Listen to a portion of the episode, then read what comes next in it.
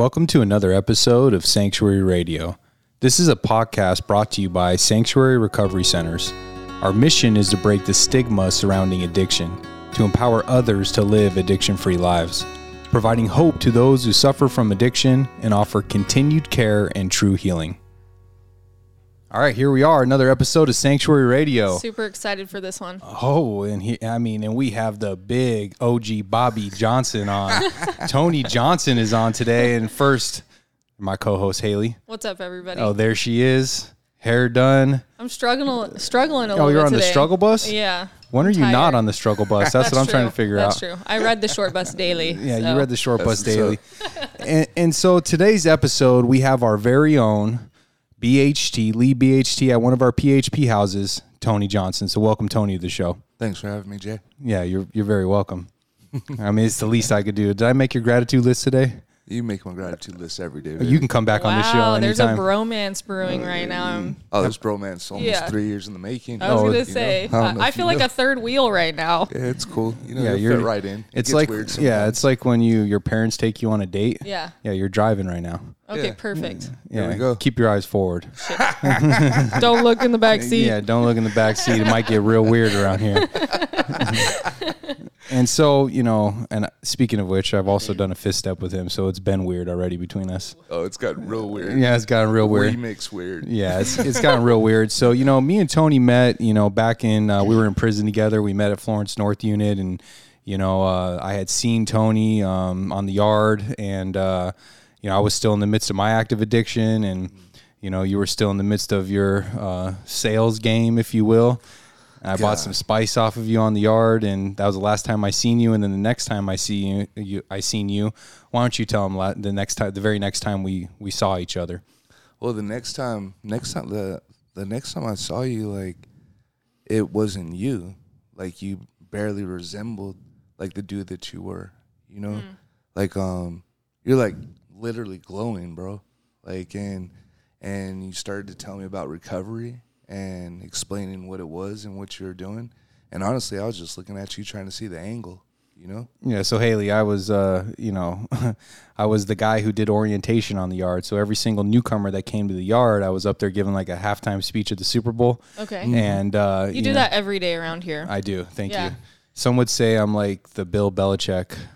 Would they say that? I don't even know if who we'd Bill say Belichick that. with the Belichick is. personality. With the personality. All right, yeah, Yeah, like greatest of all time, self-proclaimed goat. Yeah, there you go. I don't even know who that is. Yeah, I better so. call my sponsor with all that ego. Yeah. Uh, but either, either way, you wants to know, hear that. yeah, and and either way, you know, I was up there, and you know, I would see these people, and it was really powerful because you know, all these guys that knew me in my active addiction, when they either come back to prison, which was his case, or they would, you know, be brought back to our unit, they would Right. see me and they'd be like, "Wait, you're doing what now? Right. You're doing recovery now?" Isn't there a story in the big book that talks about that similar experience? Yeah, I mean, so at the end of the doctor's opinion, it talks about that being visual proof. You know, seeing someone that you haven't seen in a while, and we go from being trembling, n- nervous, despairing wrecks, you know, to a man brimming over with self reliance and contentment, and they know it's us because they could partially recognize our features, but from there, all resemblance ends, and Right. we become visual proof that they can do. If we can do it, they can do it, and that's what happened. And you know, I invited you to a meeting and you know the rest is history. We'll kind of talk about that you know once we meet back up and we start working the steps together we'll kind of close out the episode. But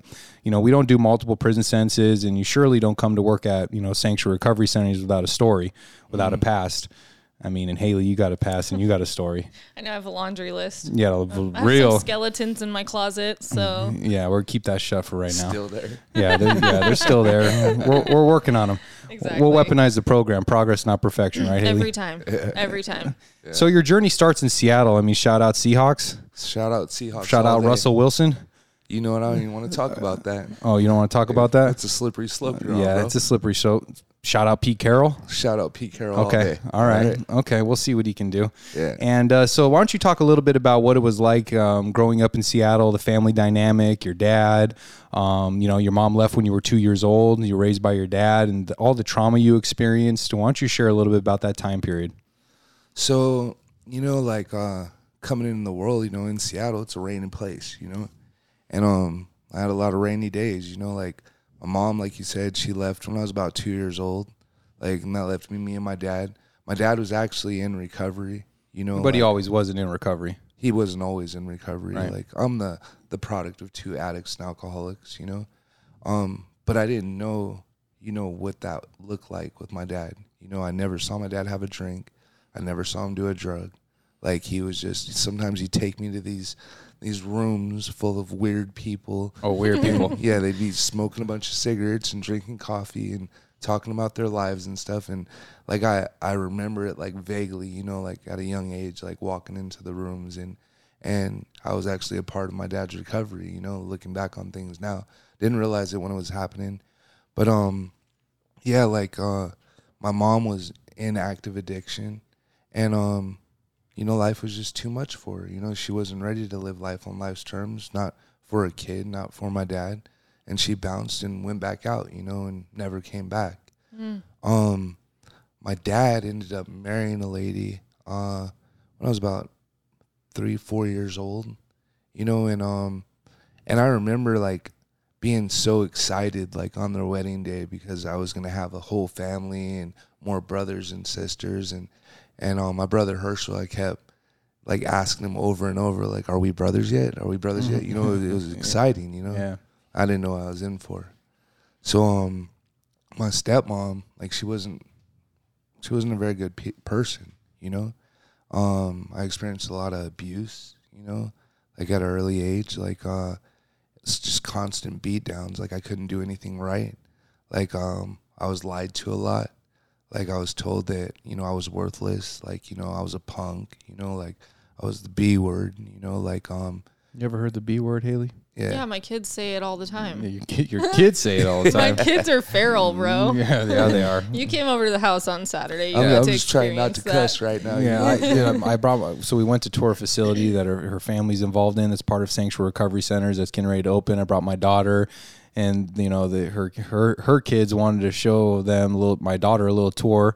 And then one of her sons puts the other son in a chokehold and uses a curse word, and my daughter's traumatized. She's like, "Whoa!" I, I tried to warn you guys. Bella. My kids are straight up feral. Like, I And call so- them my crotch goblins. and so you had some you know some trauma man you got some abuse you had some trauma and you know it didn't stop and it lasted for a, a prolonged period of time i mean you know but you did have one outlet and that one outlet was football man what did football mean to you Well, football meant the world to me. You know, like uh, it's really weird for a kid's safest place to be on a football field. You know, but um, that's what showed me, you know, most of the love that I got when I was a kid.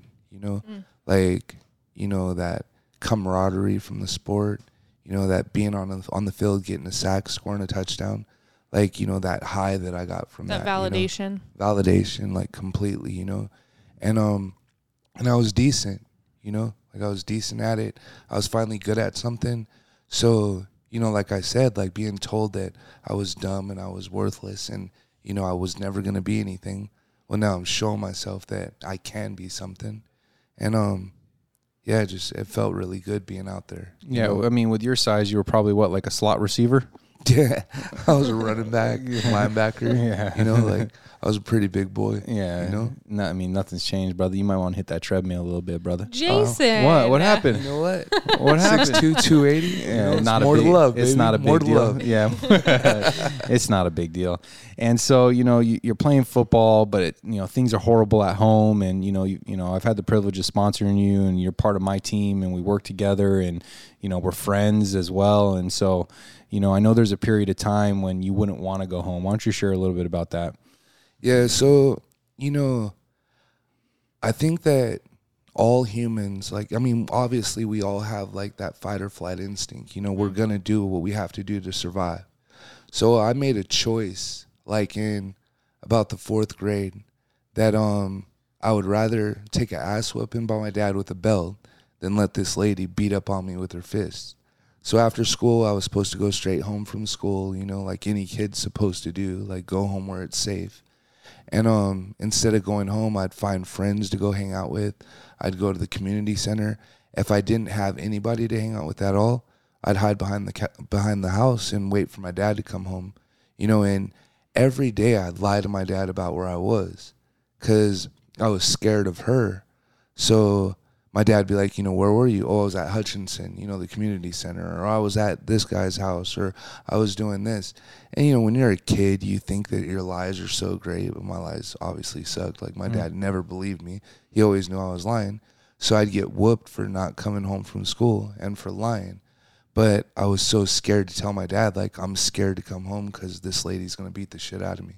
Mm. You know, I'd rather take that ass whooping from him with a belt than just get banged on all night, you know? Yeah, and so that's just a description of the type of trauma that you were experiencing. You ever been whooped with a bell, Haley? Yes. You have? Yeah, yeah I've been whooped with a lot of different things. Yeah. it checks out. Yeah. Okay, and so uh, you know, when you're 10 years old, you know, your dad has a stroke, and that's a major event. You know, he's pretty much paralyzed or crippled, if you will. I hate to even use those words to speak about your father, but he was in bad shape after that stroke. And so that just pretty much left you with that lady, right? And the abuse that went on in the home. And you didn't even have your dad to stick up for you anymore. And, you know, you had some stepbrothers and stepsisters and, you know, you weren't definitely weren't treated on the same playing field, that's for sure. No. And, you know, that was pretty bad situation. And, you know, finally after everything, you know, we have these just like I did, I had big dreams of going pro and then once that dream isn't there anymore you know because it's a full scale thing to become a professional you got to be you know nutrition you got to have the proper equipment you got to be able to hit the weight pile you got to right. be able to do all those things you ever hit the weights haley yeah yeah yeah sometimes pilates no. Look like it. Yoga. These are just natural guns. Oh, you're on the nat. Oh, you're on the natch right now. Yeah. I get it. Oh, you're on the natch right now. Okay, my bad. And so finally, you say, you know what? You almost be, you become pretty much homeless in Seattle, and so finally you make a geographical change because you got some brothers and sisters. And when you're 17, you know, you move out to Las Vegas. Yeah. Now, are we talking that. about Tropicana? Are we talking about Fremont Street? Oh, yeah. Or are we talking about Henderson? 6255 West Tropicana. Oh. Trop and Jones. Oh, Foothills Village. Oh, you know? oh, let let it be known. That's where we did it. That's where you did it. So you move out when you're 17. Why don't you talk a little bit about what it was like, you know, moving out to, in, in your reasoning behind even moving out there? Why don't you talk about that time period for us? Well, see, my reasoning behind everything was I do have you know, half brothers and sisters. That are my brothers and sisters, you know. How many? Um, my dad had 18 kids altogether, Dang. like somewhere around there. Yeah, he must not like, have had cable. Yeah, yeah. my dad was born in 1933, bro. He's been doing it big all over the map. That's you know? crazy. But um, what happened was, you know, like my brothers and sisters were my heroes. You know, like when I went over there, like I was always safe. They were pimps and prostitutes and drug addicts and alcoholics and and that, but they were the safe people, you know. So those were my heroes. So when I came of age, like I was like, you know what? I'm going where my brothers and sisters are. I'm not going to be in Seattle anymore dealing with this rain because when you're homeless in the rain, that sucks. Right. I don't know if you ever had soggy socks before. That's Haley? hard, you know. Have I? Yeah. Have you had Haley? Have you had uh, I think soggy everyone's socks? experienced having soggy socks soggy before, socks and every really day is, is different. Yeah. It's different, you know. But um, so yeah, like I decided I'm going to Vegas. Like it's gonna be sunny. I'll be with my brothers and sisters. Where in my head, there's still these heroes. Because you, know? bounced around for a period of time too, where you were in Vegas, you were in Seattle, you were in Wyoming, Wyoming. you were bouncing wherever it could be safe. Because you also got a check when you were younger. Yeah, so yeah. I, you know, so I, everyone wanted. If I showed up, like you got a couple bucks for it. You yeah, know? yeah. So everyone like, wanted you around for the summer. Yeah. So I mean, but that's what happened. Like I, I get back to Vegas, and when I show up, things are different. Like now, like how different? Now, my brothers and sisters have been in active addiction for the last 18 years, you know, ever since I was born. Like, uh, you could see the wear that it's had on them. The progression. Yeah, the progression of the illness, you know, like, um, they're not glowing anymore. You know, they don't have all that money anymore, you know, none of the shiny things. And it had me messed up because I'm like, like, what the fuck happened? Yeah, you showed up you at the trap house. Yeah, basically. Yeah, that's exactly what you ever was. spend any time in the trap house? Yes. You look like you've seen a trap house. Yeah. before. Yeah, maybe you've seen one or two. I mean, I think trap houses are a little different in Wickenburg. Oh, trap trailers? They're just sketchy. I don't even know if you call them a Trap trap quarter house. acres. Yeah. yeah. yeah. All right. Single wide Yeah. trailer, and you know, there's about 30 trailers that are all the same. They don't even open the window. They just use the hole in the trailer. oh Yeah. God. So you li- if you live in a single wide, then you're really hood. Yeah, you're. yeah, just go to Wickenburg, and there's like a whole area where it's just meth Yeah. trailers everywhere. I get that. They so call yeah, it the property. That's so. basically how the foothills were. Like it was like your Wickenburg trailers. Mm-hmm. But um, like with me, you know, I I never had that violence in me. Like I never had anger or rage or anything in me. And now, I'm in Vegas, you know, like surrounded by sharks, wolves, you know, all the predators. And me not having that natural, like, you know, violent streak in me, that's how I, I became an alcoholic. Like, I realized, you know, when I had a couple beers in me, when I got a bottle, when I had a few drinks, well, then, yeah, I'm ready to fight. Like, I'm ready to tear shit up. Because I had a lot of anger and resentment inside of me, you know? Like, that wasn't fair how I was raised. You know, that wasn't fair what I went through in Seattle. Nothing was fair. Life was so unfair. So, alcohol gave me the courage to go out there and turn into killer. And that was your nickname in the streets. Yeah. What was your nickname in the streets, Haley? Uh-huh. I don't have a nickname from the streets. You don't have one? Well, I mean, I had a nickname when I was drinking. Which was She Hulk. She Hulk. Yeah. Because I would fight any grown man when I got liquor inside me. I was a straight up sh- like She Hulk. Like I you- just And you're a cowgirl, so do you have a chew in your mouth too? always. Oh, I, know have you- one in right now. Yeah, you do. uh, it wasn't gonna say wild. anything every day, all the time. Did that. And so now you know you you know because you started drinking in eighth grade, you know football parties after football games, and you know you like the effect just like we all do when we start using. But now you know you know you're pretty much on your own in Vegas. I mean, you know you, you can't take care of you know your brothers and sisters are in active addiction, so they ain't taking care of nobody. You know, so now you got to drink, and you know, and it's violent out there. You ever been to Vegas, Haley? Yeah. How many Just times? recently. Oh yeah. We used to go um, every December for the NFR. Did you play any blackjack? No, I don't gamble. You don't gamble? No, did you see any shows? I do sometimes. I do the slots, but I try to stay away Oh, from those- cards. First of all, I'm Slots, slow. huh? Yeah. You know this about me. I'm very slow, so I don't. I can't keep up with cards. It confuses me. Yeah, you can't pay attention. No. You're you're the person that's sitting on the far left at the blackjack table, and you you know what I mean. Fucking it all. Yeah, up. and it just gets all bad. Every- I don't Everybody's even mad like at you. watching people play cards. Like I just keep to myself in Vegas. So. Hitting on 17. yeah, so now you're in Vegas, and you know ultimately, man, you got to figure out a way to make some money to survive, and so that's when your um, sales, of, you know, narcotics and drugs, and you know, comes into play. And so now we go on this period where you know you start selling. What was that like? Well, initially, like I said, like I thought that alcohol was gonna make me violent, like and the violence was gonna protect me, so I wouldn't have any problems in the streets. I got my I got myself shot, you know, being drunk and mean and and raging all over the place. So then the the drug dealing thing, like I had changed addictions from alcohol to selling drugs because if I had money, then I'd be powerful, right? And um, and that's what I believed, you know, like um, without that home training, like I I kept teaching myself different ways to be a man, you know, and um, and the lie became the truth.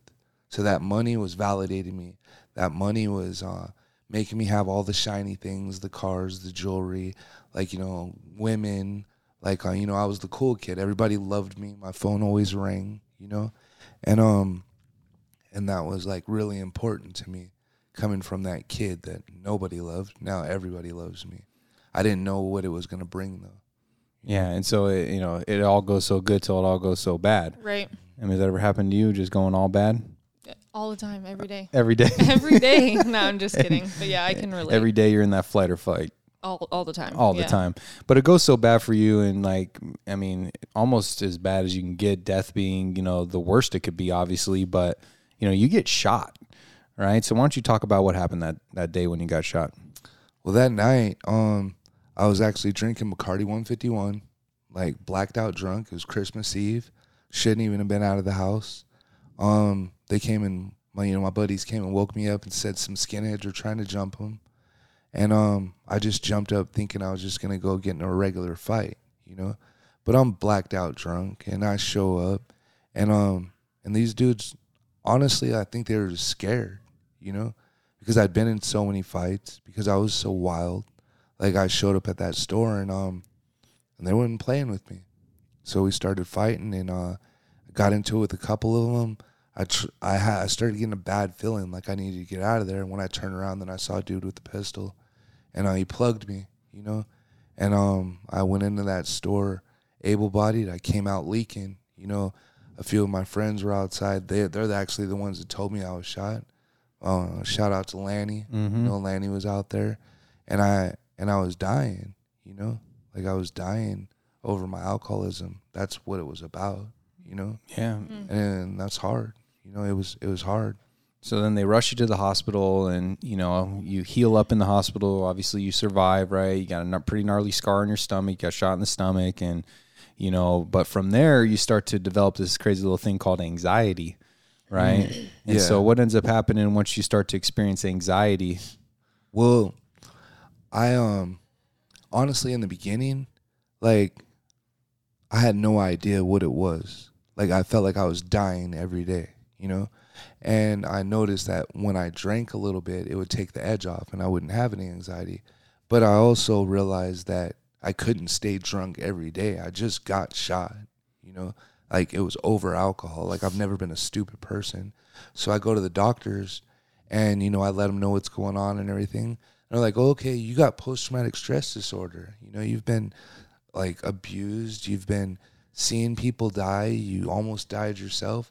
So what we're gonna do is we're gonna put you on this prescription. Like uh, we're gonna give you some Paxil or or I think the first one was Zoloft, and we're gonna give you some Xanax. Uh oh. Mm, the good stuff. Oh, the Yeah. good stuff. You, I mean, you you like Xanax The back first, in the day? yeah, the first time I ever tried Xanax, I was getting my side tattoo done, and uh, she's like, "Here, take this. This will help with the pain." I don't remember getting this tattoo, Mm-hmm. and I woke up in a hotel, and an ex boyfriend had driven down from Camp Verde to take me home because I was just blacked out. Like, Yeah. have no idea how I got there. Yeah, Yeah. And then I have this badass piece on my side. I was like, all right, well, I definitely don't remember the pain. And so that was ultimately like your first like real, I mean, drug of choice, if you will, for mm-hmm. a long period of time. Because for the next, let's just say, until another traumatic event happens in your life, you know, for about five or six years, you're just taking Xanax, you're not drinking, you're just selling dope. It's like the drug that wasn't. That's how I feel about you know prescription drugs. It's how I felt about prescription drugs because I wasn't drinking and I wasn't smoking weed and I wasn't doing meth or anything like that. I was getting these pills from the doctor, Right. so that made it okay, you know. And um, you know, on that pill bottle it says you know take one tablet daily or as needed. Well, I honestly believed that I was never supposed to feel anxiety. That a, a adult is never supposed to have anxiety. So anytime I'd feel some anxiety, I'd take more, and I was just on autopilot all day long. You know, all through my my twenties. You know, it's hard to even look back and remember everything because I was on tranquilizers all the time. right. And when I didn't have them, it was 30 times worse all the time. But I wasn't a drug addict because I got them from the doctor, you know? Yeah, if anyone's That's ever a done, common. yeah, when the doctors prescribe them mm-hmm. to you, Yeah. And if you've ever done Xanax for Valiums or Ativans for a prolonged period of time, you know, you black out all the time and you wake up in the morning and you almost do like the Macarena. You're like, okay, my arms are there. Where's oh my, Like, are where's my, keys? are my my wallet? keys- yeah, like is the car out front? checking And- the text messages. yeah. like, did I send any crazy messages? Mm. You know, done yeah, that once or twice. Done that once or you twice. Then you got your, your girl shows up or your boyfriend. You're, you you just kind of spot check them. Good Yeah. morning. Just, to want- see if they're going to be snippy or yeah, not. yeah. And if and if she's like, "Oh, good morning, babe," you're like, "Yes." yeah, got away with that yeah, one. it's all good, right? Sometimes funny. not so much. you know? Sometimes not so much, and so many people were mad at me. yeah, right. And uh, you know, you continue to sell drugs, and then you you you want to, you know, you're kind of you know trying to back out the game because you know you see that there's no longevity in it, right? And so you have your best friend, his name's Fly, and you know R.I.P. And you turn it over to him, and uh, you know he ends up getting killed, right? Talk about that time period, losing your best friend. We'll see, um, like you said, like I, I, I realized there was no longevity in the game. Like, and you know, I have a mom that took me in from the neighborhood. Yeah, shout out young. mom. Like, I love mom. Yeah. Like, um, and you know, we talk a lot about something else because she'd always tell me, Tony, you're too smart for this. Like, you're too good for this. Like, why are you doing this? You know, and she never condemned me for what I did, but she just she didn't condone what I did. You know. So, anyways, um, you know, I meet a I meet a girl, and she's from New Mexico, and um, I decide I'm gonna move to New Mexico, so I left Fly running the show, Fly and my boy Mel. Um, you know, I changed locations, changed geographic lo- locations. I uh, was working in a daycare. I'm going to school. You know, I thought that that was the answer. Now, I got a good relationship with a girl. Like I, I'm in school. I'm working. I'm doing everything that a normal person does. So now I'm gonna be normal, right? And then uh, I realized really fast out there, I didn't fit in. Like I wasn't ready to leave the money that I was making in Vegas. Like I wasn't. I didn't want to be in that relationship. I, I was merely using her to fill this void that I had inside of myself. I was looking for an out, you know. And um, when I told Fly that you know I was coming back, I mean, from the stories that I hear, he started melting down. He thought he wasn't gonna have the money anymore, and uh, he was hanging out with some chick, and she set him up, and they killed him. You know, like over a couple thousand dollars that they didn't even take. They didn't take the money. Um, they shot him a bunch of times and kicked him out of the car and left him on the side of the street leaking. The neighbors said they laughed and spit on him, and they left him like that. So when I found out about that, um, you know, Xanax started getting double timed, you know, because the guilt that I felt from that, the guilt that I felt because I put him in that position, because I should have taught him better, because I should have warned him, because it should have been me, you know. That's how I felt back then, and and I could never change that, you know. But um, I changed who I am, and every day I make my amends for that because that was rough. Yeah, it was rough, and you know, and so now you end up, uh, you know, having to go back because you got this business. You lose a friend, your best friend at that. You know, you get married. You Mm. have your son Jordan. Yeah, Big shout out to Jordan. Did he just graduate eighth grade or what? he just graduated. He's so cute. grade. I see your post about him on Facebook. and you know God's working miracles in your life, and slowly but surely, Yes. you know, one day soon, on God's time, you'll have that ability to be a dad again and a father, and it's mm. all coming back around. You know, it's we always want these things come back right away, right? But it's you know we're not God. It takes time. It does, and sometimes it does take time. And so you, you do a little bit of jail time in Vegas. You know, you do that big, long jail sentence, just long enough to get your first piece of mail. You do four months. Four months hard time. You were hard time in four months. Big killer in there, Yeah, right? Commissary Killer. fights. Never been in prison. Yeah. and so you know, then you get out with it. You, you find God while you're in there. Yeah, yeah. I opened up a Bible. Someone started showing me how to read. Like I started doing Bible studies. I I found the answer then for sure. Like Yeah. I I knew that was the answer. Yeah, and you got a firm resolution never to do the never to use again. Use again. Like that's that's mm-hmm. retarded. Like mm-hmm. you don't you don't use if you just pray and read a Bible. Yeah, that's it. that's Yeah. all you had. What do they What do they say, Haley? Faith without works is Dead. there. Yeah. You go. I do know there that you one. go. You know that one. I do know Yeah. that So one. that that didn't work. It didn't work, and Yeah, you I've started. tried the mm-hmm. pray, pray the addiction away before it doesn't. yeah, it doesn't Yeah. work. No. Not even a little bit.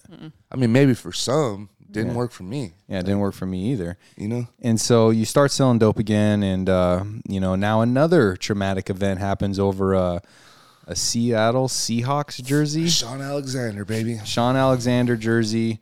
You know, why don't you just briefly, you know, tell the story about because you get ran over by a vehicle and drug like 300 yards, Oh, 500 feet. oh 500 feet. Yeah. yeah. Okay, so why don't you just tell that brief story because this is a real pivotal moment in your story because after this accident, you know, you get introduced to opiates, Drugs. drugs. real drugs, Yeah. not the pretend drugs I was taking before.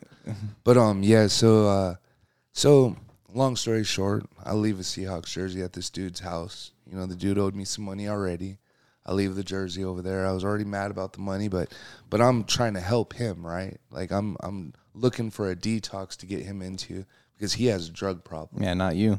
Not me at all. You know, he was doing heroin, so you definitely need to go to detox and get your life straight. You know, when really I just wanted him to keep selling my weed for me and you know making my money and and fix that shit. So, anyways, I leave this jersey over there. It's really ironic, like you know. I call him and you know he doesn't want to answer the phone, you know, because he's about to sell this jersey. It was official, like you know, game jersey, and um, I tell him I'm gonna break his jaw, right? So uh, that night he sends the cops to my house. Like he's scared for his life. Like blah blah blah, all this stuff. And I'm like outraged. Like who, the fuck sends the cops to my house? You know. So um, I decided to chalk it up. Well, a few months later, like I get in an argument with with my ex, and uh, I leave the house pissed off because she doesn't want to give me the car keys to go to the casino. Um, You ever I'm left? You ever got an argument, left the house pissed off, Haley? Yeah, all the time. No car keys, huh? Is there any other way I've to, walked to leave places. the house? Yeah. Yeah, I'm, When I'm, angry, mobbing. Yeah. like I don't give a crap. I'm getting out of here. Yeah, and I'm gone. Yeah. You ain't I'll run stopping you me. over if I have the car anyway. So Yeah, if I'm well, that mad, It's funny you say that because I'm walking through this parking lot. I see dude, and I, I approached his truck and uh and I asked him for my jersey. Oh, you asked him I asked him politely. politely. Uh huh. I don't know. I don't know what, how I asked him. Yeah. Okay. I was probably pretty aggressive. I imagine. There we go. We He's got probably there. scared to death. You know, like he got this big 280 pound dude tripping that he already called the cops on. Like I'd imagine there was a lot of red flags there. So uh, he slammed on the gas. He hit me and drugged me 500 feet. Then ran my body and my arm and my face over. I had 47 fractures. I was in a coma for three months. I come out of the coma, strung out on opiates. And that's what really took I've you. to- seen that scar on your shoulder. You just showed me that the other day. It's pretty gnarly. you had your face reconstructed. facial reconstruction. Uh, like all my ribs on my right side are broken. Third degree burns over 26% of my body. Shoulder skin graft all down my back. Like, um, yeah, it was gnarly, you know? So we talk about the trauma from the childhood. We talk about getting shot. We talk about our best friend, you know, you you know, getting you know murdered and killed, and you know, running a business. The guilt, the shame that comes from that, and then getting drug and the, being in a coma for three months. And you know, when we really truly look at that, because that's a million dollar question we ask everyone when they first come into recovery. I like to, you know, there's some tough questions about recovery, like why, mm-hmm. why do you continue to use drugs? Right.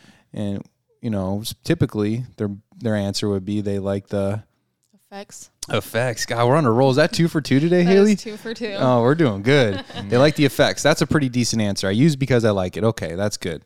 But if you, what's another answer? And usually we don't really have an answer until we work a four and a five. When we see that we're completely consumed by resentment, we got PTSD. We have had traumatic events that are untreated.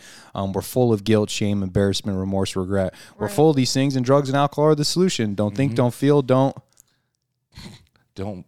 Don't care. I was Don't gonna care. say. Oh yes, That was good. we're doing a little trivia waiting. right now. off right there. Yeah, All right. that's it's my okay. favorite. He does it to me all the time. That's my favorite thing to do. And don't that think, don't feel, don't care. don't think, don't feel, don't care. We don't we don't care about it. We don't think about it, and we don't feel it. You know, and so we get caught in that cycle of a spree where we just continue to use because we don't want to feel it, or think about it, or care about it. And so now, though, you got this crazy little thing called a opiate addiction, which you know now we throw a little bit of meth in the mix. What was it like when you the first time? Because I remember this story. The first time you experienced being uh, dope sick, physically dependent now, and you were in withdrawal the first time. Oh my God. I, um, I was supposed to be taking my kids to basketball practice at YMCA. And, um, you know, I had, I had ran out of pills actually the, the day before, and I decided I'm done. I'm just which was be like because you were getting a ton of scripts, so it wasn't. This is like Oh. the first time in you know maybe couple like a year. I no, this is actually the first time in like maybe three and a half, four months. Yeah, okay. I, I just ate like over a thousand pills in that, that time period though, you know? So um yeah, I just decided cold turkey, I'm gonna quit. I don't need him anymore. And um I was sitting on the couch. I, I couldn't get up. Like I couldn't move. Like, you know, those those first few hours were bearable. Like um I was dope sick, you know. I started crying. I reached out to my brother and you know, like he was a opiate addict, you know. And I was like, dude, like I don't I don't know what's going on right now, you know? And um He's like, I do. Yeah. I know it's like, exactly. baby brother, like like you're you're addicted, you know, like you you need some you need some dope, you know. And I was like, you know, not me. You know, like I'm I'm not gonna do any heroin. Like I don't do that kind of shit. And he's like, baby brother, you're already on heroin. You just didn't know it yet. So what you need to do is you need to go back to the doctors and you need to tell them to get this monkey off your back before you find a gorilla on it. Dang. That, Yeah. that was real. Yeah, it was real. And you know, how common is it, Haley, when because you do all of our admissions, you're constantly filling all the beds that we have, and also, you know, working with other treatment facilities. You know, of our previous podcasts, we brought a lot of um, people on from other facilities. Shout out Megan Riversource. You know, you know, shout out to Crossroads, and we had you know what was his name on there? Peter Meyerhoff. We had Peter Meyerhoff, um, Wisely, Justin. Wisely. Uh, yeah, Marcus. Marcus was on our last show, and so we're continuing to network because when we're full, we continue to you know work. We're a team, and that's why we do this podcast and bring them on because we all work together. But how common do you think it is when you know when you see all these opiate addicts that are out there now? Typically, it starts with pain pills. Is that usually your? Typically, it's a doctor's prescription that gets them hooked, and then they just cut them off, and then they just go to the streets for their medication. Yeah. It- That's how my dad's opiate addiction Yeah. started. He broke his neck in a horse accident, and they were Mm. feeding it to him like candy.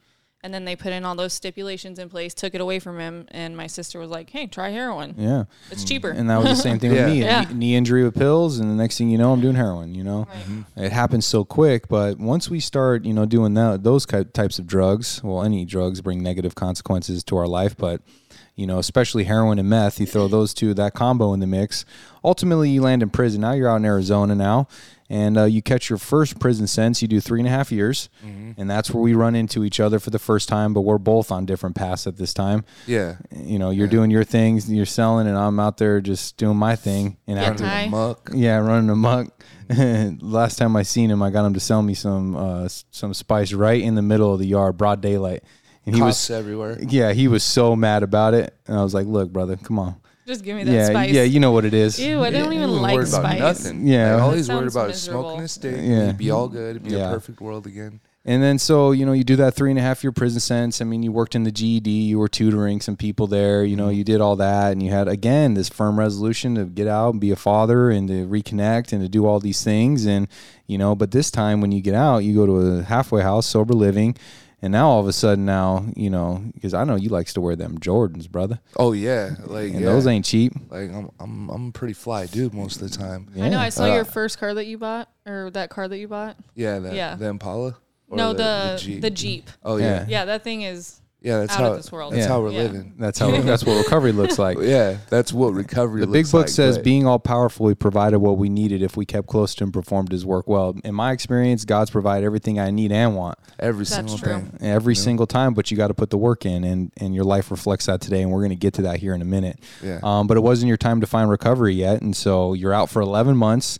You go back. To, typically, anytime anyone comes back to prison, we're like, you know, what's up? Or they come back to treatment. Haley, you're like, what happened? Exactly. And you're like, well, I went back to what I knew. Or it's like, I met this Girl. This or girl. Guy. in your case, girl or guy, could be either one.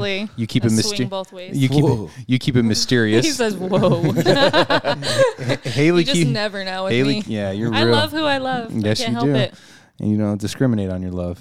No. That's very nice of you, Haley. That's cool. But I Yeah. am pretty selfish with it. So if getting a you're little in my weird inner now. circle, you're good. Yeah. and so, you know, you end up going back to prison and, you know, you got to tell everyone what you went back. You did another three and a half year prison sentence where we run back into each other and, you know, what'd you have? A few pounds of meth and, you know, 26 kilos of cocaine. I mean, what happened when you got arrested? Three Suboxone strips. Three strips. Dang. They raided my house in Mesa. Like uh, they didn't find the work work. They found three Suboxone strips and basically gave me 1.23 years per strip. Slayed me. I was on oh my probation. gosh. Career drug dealer on probation. They're they're doing their best to get me off of the streets. It was within the parameters of the law, and they hammered me.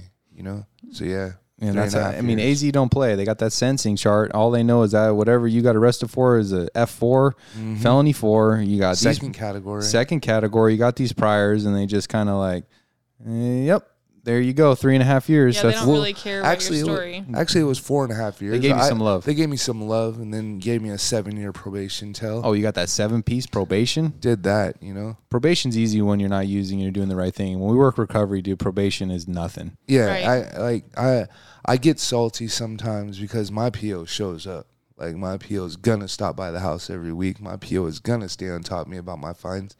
But that's how my higher power works today. Like I actually like I, I probably You need, need that, that, accountability. You know?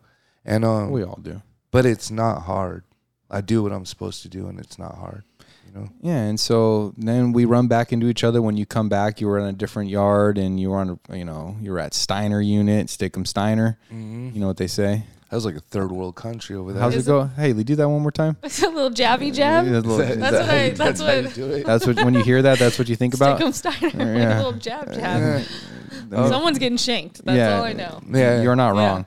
And so then, you know, you start to figure out like, you know, you want to do something different. And, you know, now we know it to be God and God brings you over back to Florence North Unit where shout out North Unit Recovery, go to Facebook, like our page, um, be a part of it. You know, the reco- God was on that yard and, and it's a fact to me. It's an undeniable fact. And so, you know, you end up uh, coming to orientation. We see each other, Mm-hmm. right? And I'm just gonna put you on blast. You were up all night because you did some meth as soon as you hit the yard, Right So you- away. so you hadn't slept with a firm too. with a firm resolution not to use, and you had all to make all these changes in your life, and then you know.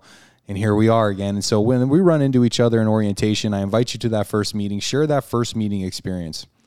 that first meeting, uh, I was reading what is the NA program, and while I was reading what the NA program was, like it was answering a lot of the questions that I've been asking myself my whole life. Right. Like, why am I like this? Why do I feel like this? Why do I keep losing everything?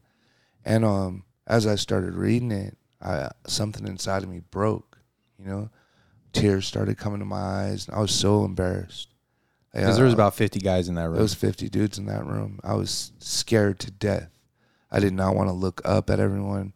I thought that there would be ridicule and, and laughter and, and, you know, everybody making fun of me.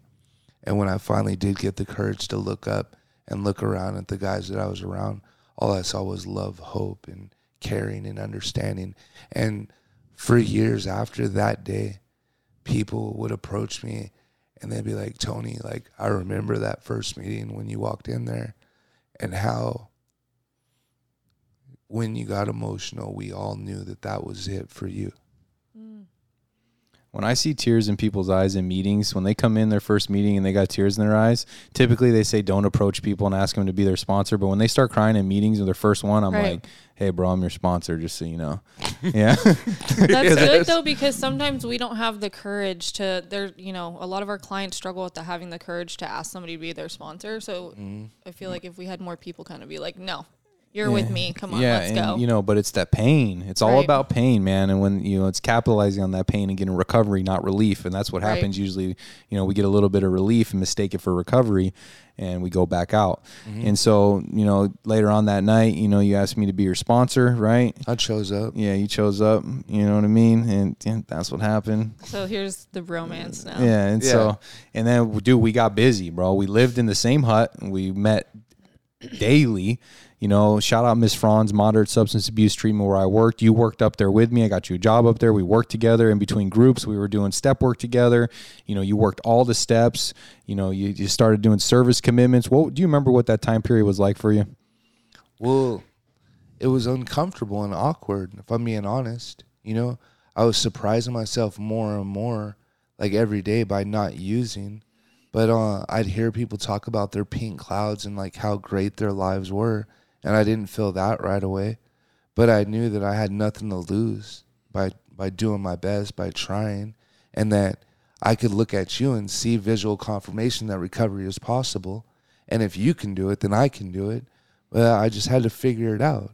So in the in the beginning, it was just a lot of like hard work and and learning and like um and and starting to figure things out about me, like what was making me tick, like why did I have these feelings, like the who, what, where, when, how of Tony, you know, and then um after a while, like what was so awkward and uncomfortable and unnatural, like it started to become comfortable and natural and not awkward. And I began to gain confidence. But still though, like at North Unit, like you said, God was there. Like I'm never heard anybody experience anything like we experienced there. I honestly didn't know how much I'd grown until I went to a different yard and there was no recovery there. Then all of a sudden, uh, I realized I was a big deal. Like what I did was a big deal, you know? Yeah, we had. I mean, the type of recovery that we had there, man. It's you know, it's something that is almost legendary at this point.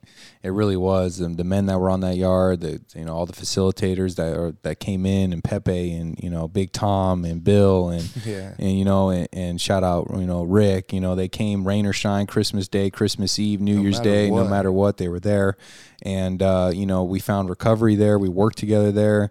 You had service commitments. You were sponsoring other men there, and then they shut the yard down and they branched all of us out. That was God's plan for us to take that recovery to all these other yards. Scattered us like seeds all Yeah, over They, Arizona. they scattered us all over, and then you started your own meetings there, and you But got that was God right there too, right? He was setting you guys up to send you guys out like soldiers, mm-hmm. and that always like thinking Yeah, about it, it- gives me chills. Yeah. literally. yeah. It was I love it. Yeah, it was it was all in God's plan, and every single one of the guys from the North Unit Fellowship started meetings and you know extra meetings and more meetings and spread the message of hope and and love and tolerance and forgiveness and understanding and God's will and and work the steps and you know that's what you did on the new yard you went to, and then you got released. You went to a reentry facility, and uh, you know what was it like having to go to another facility straight from the yard?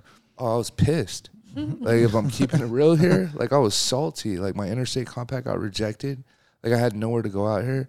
I didn't want to go into that program, but I needed to go into a program. I needed some kind of stability until I could figure out like what I was going to do next because even though I did recovery for the last couple years in prison, I've never done it out here before. Right. So I did that so that I could transition into the world.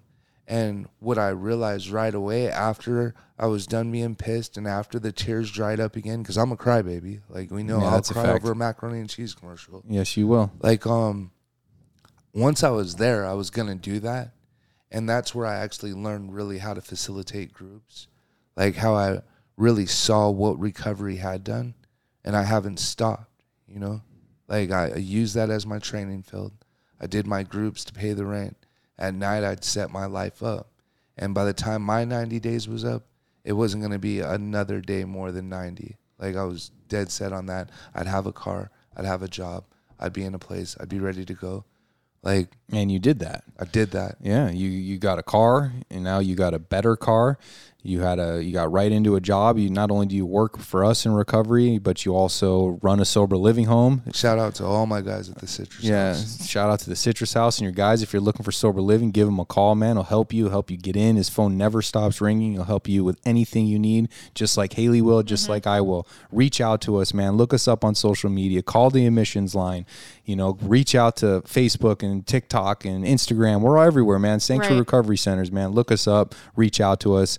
But that's what you did, man. You got an Impala. Now you got a Jeep, a, a ridiculously I nice know it's Jeep. sick. It's a little something. Yeah, it's a little Just something a little something. It's and you know you got sponsees you got we have a service commitment together which you no showed last night by the way thank you very much And, you know, Dang, Oh, you're getting called no out. but you want to know what's funny is he told me about his back and I already knew that what he was really telling me was he wasn't going to be there tonight You know, I don't gotta live like that no more. You know? I'm, But- I'm gonna keep it. I think after all his injuries, though, if his back's hurting, I'm assuming it's Yeah, probably hurting. Yeah, we'll have to talk about that later. But anyways, regardless of the fact, man, you're accountable, dude. You got multiple, multiple sponsees, multiple service commitments. You run a sober living. You know, you work here. You got a car. Your relationship with your um, with your son is is slowly but surely coming back, in On God's time, you know, you got good. I mean, I mean, the credit score, the financial stuff, it's all coming. Every single thing is coming around. And I told you, which was three years ago, just about you'll be celebrating three years of recovery. When's your sobriety date? July 26th, July Wow. 2019. July 26, 2019, you'll be celebrating three years of recovery.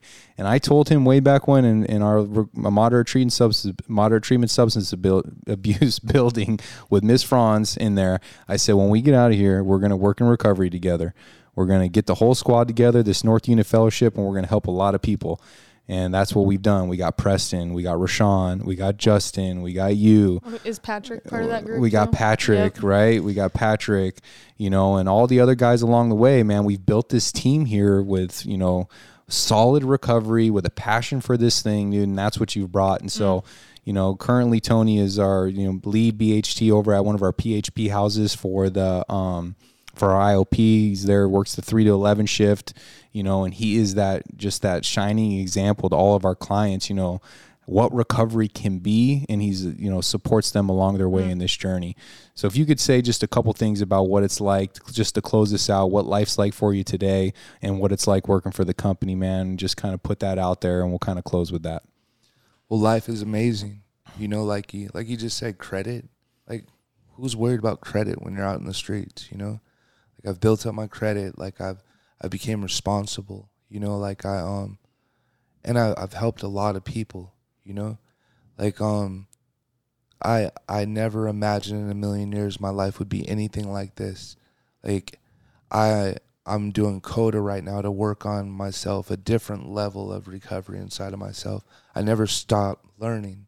But um as far as sanctuary, like sanctuary is my sanctuary. Like when I went into my interview with Yolanda, like um and she told me her vision and how it wasn't about, you know, the numbers. It was about quality of care and about helping people that acclimate, you know, to the world that are in recovery.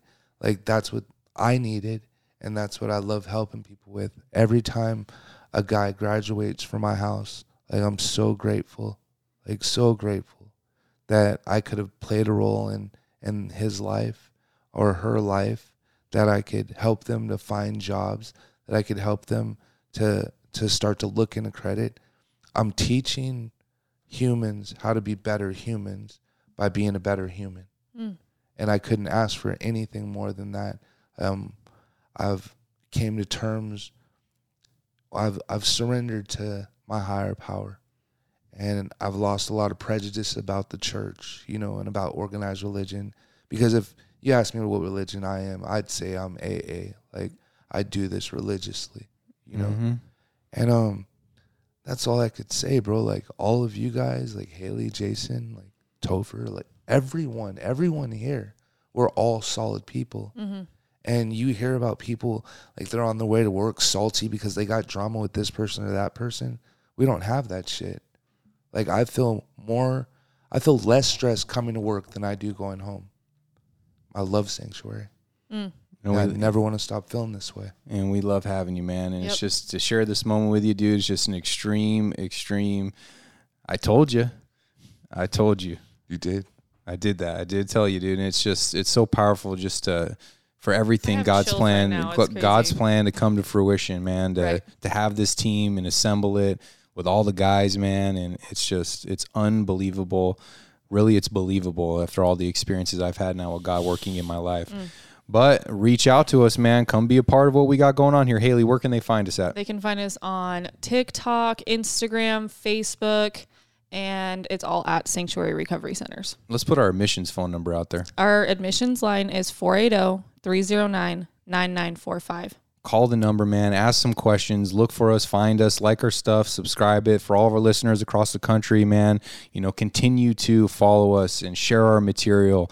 If you want to be on the podcast, reach out to us. If you want to come share your message of experience, strength, and hope. If you work for another facility, get at us, man. We want to have you on here because, again, as always, I say it all the time because it couldn't be more true. Recovery is a team. And so let's come be a part of our team over here at Sanctuary Recovery Center. So thank you for being on the show. Thank, you, you. You Thank next time.